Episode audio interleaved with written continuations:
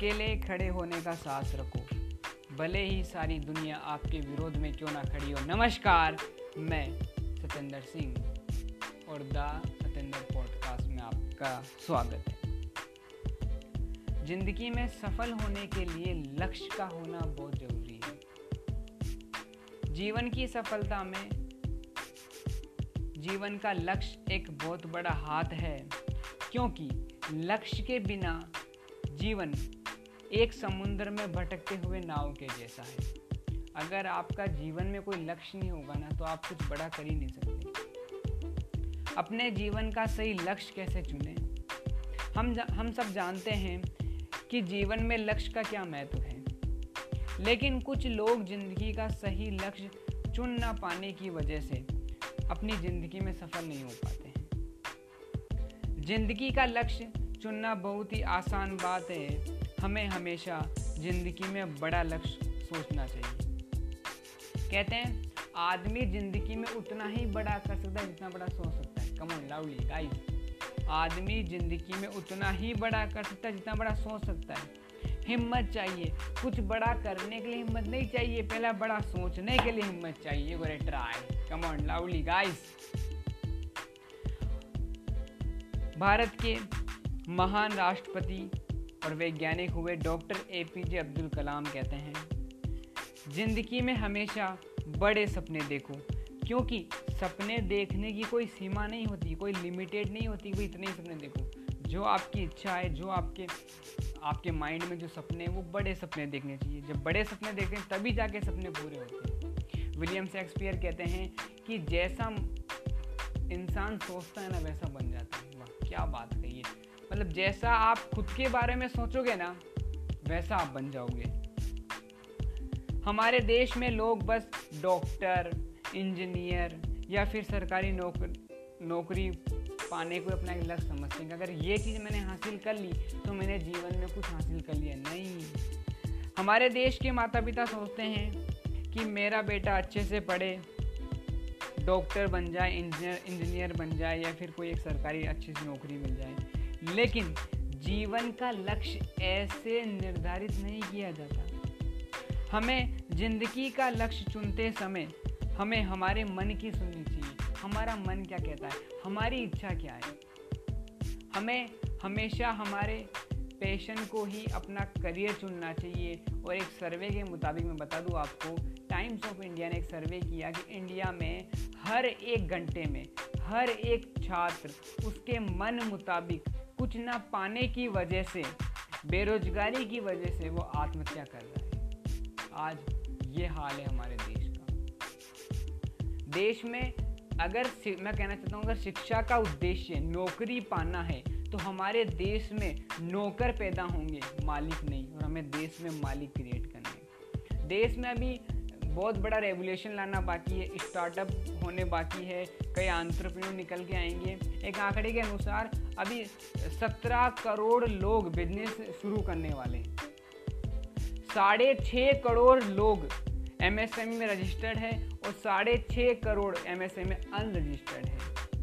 आज एक स्टार्टअप 12 करोड़ लोगों को नौकरी दे रहा है जो कि एमएसएम में रजिस्टर्ड है। देश में अगर हम आंट्रप्रन्योर देश में अगर आंट्रप्रन्योर अगर बिल्ड करेंगे स्टार्टअप करेंगे, तभी देश की जीडीपी की ग्रोथ होगी, तभी देश की इकोनॉमी की डेवलपमेंट होगी। अगर शिक्षा का उद्देश्य अगर यही रहा कि सरकारी जॉब या डॉक्टर बन जाए इंजीनियर बन जाए तो हम खुद की ग्रोथ तो कर लेंगे, पर हमारे देश की ग्रोथ नहीं करा पाएँगे। या फिर अपने फ़ैशन को फॉलो करो। फ़ैशन हर उस काम को कहा जाता है जो आपको करने में अच्छा लगता हो। जो आपको बिना पैसे के भी आप उसे करें। जैसे मेरा fashion it is my fashion motivation podcast इसका आज कोई पैसा नहीं है पर फिर भी मैं इसको कर रहा हूँ। क्यों? क्योंकि देश में एक बड़ा रेगुलेशन खड़ा कर सकूँ। चाहे आप बिना थके उसको करें फ़ैशन एक हॉबी है, जिसे आप ज़िंदगी का अपना करियर बना सकते हैं।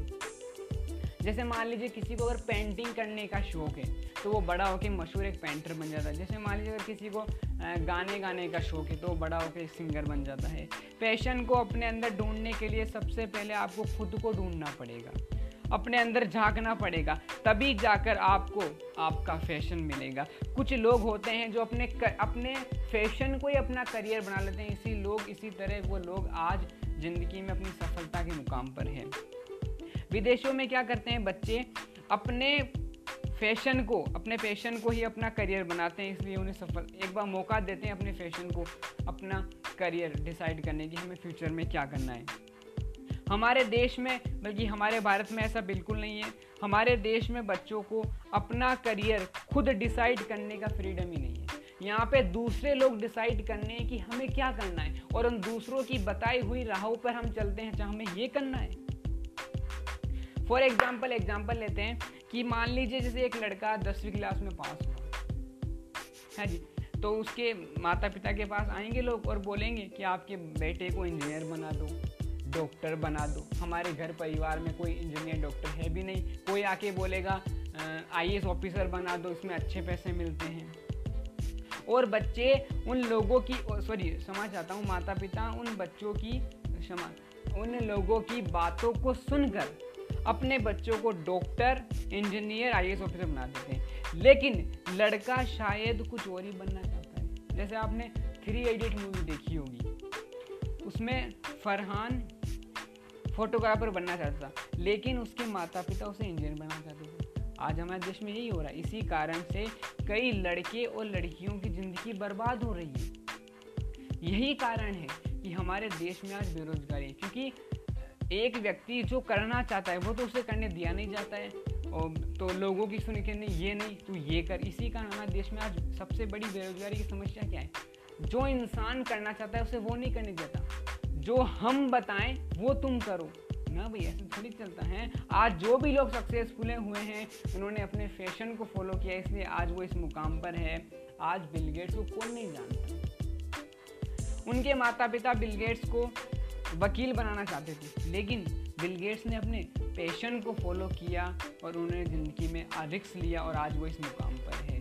अगर बिल गेट्स अगर आज वकील बनते तो शायद हम में से शायद कोई जानता ही नहीं बिल गेट्स को। हमारे देश में सबसे बड़ा प्रॉब्लम और सबसे बड़ी दिक्कत ये है कि यहाँ के लोग आ, हमारे देश के लोग रिस्क लेना पसंद नहीं करते। क्योंकि सफल वही लोग होता है जो लाइफ में रिक्स लेता है। कहते हैं ना, अगर रिस्क है तो इश्क यार रिस्क तो लेना ही पड़ेगा ना। जिसने जिन्होंने भी रिस्क लिया है, चाहे वो इलोन मस्क हो मार्क जुकरबस हो, रतन टाटा हो, मुकेश अंबानी हो जय बेजोस हो, इन सभी लोगों ने कंफर्ट जोन नहीं रखा अपनी लाइफ में। अनकंफर्ट जोन रखा है और रिस्क लिया है और आज वो सभी इस मुकाम पर है।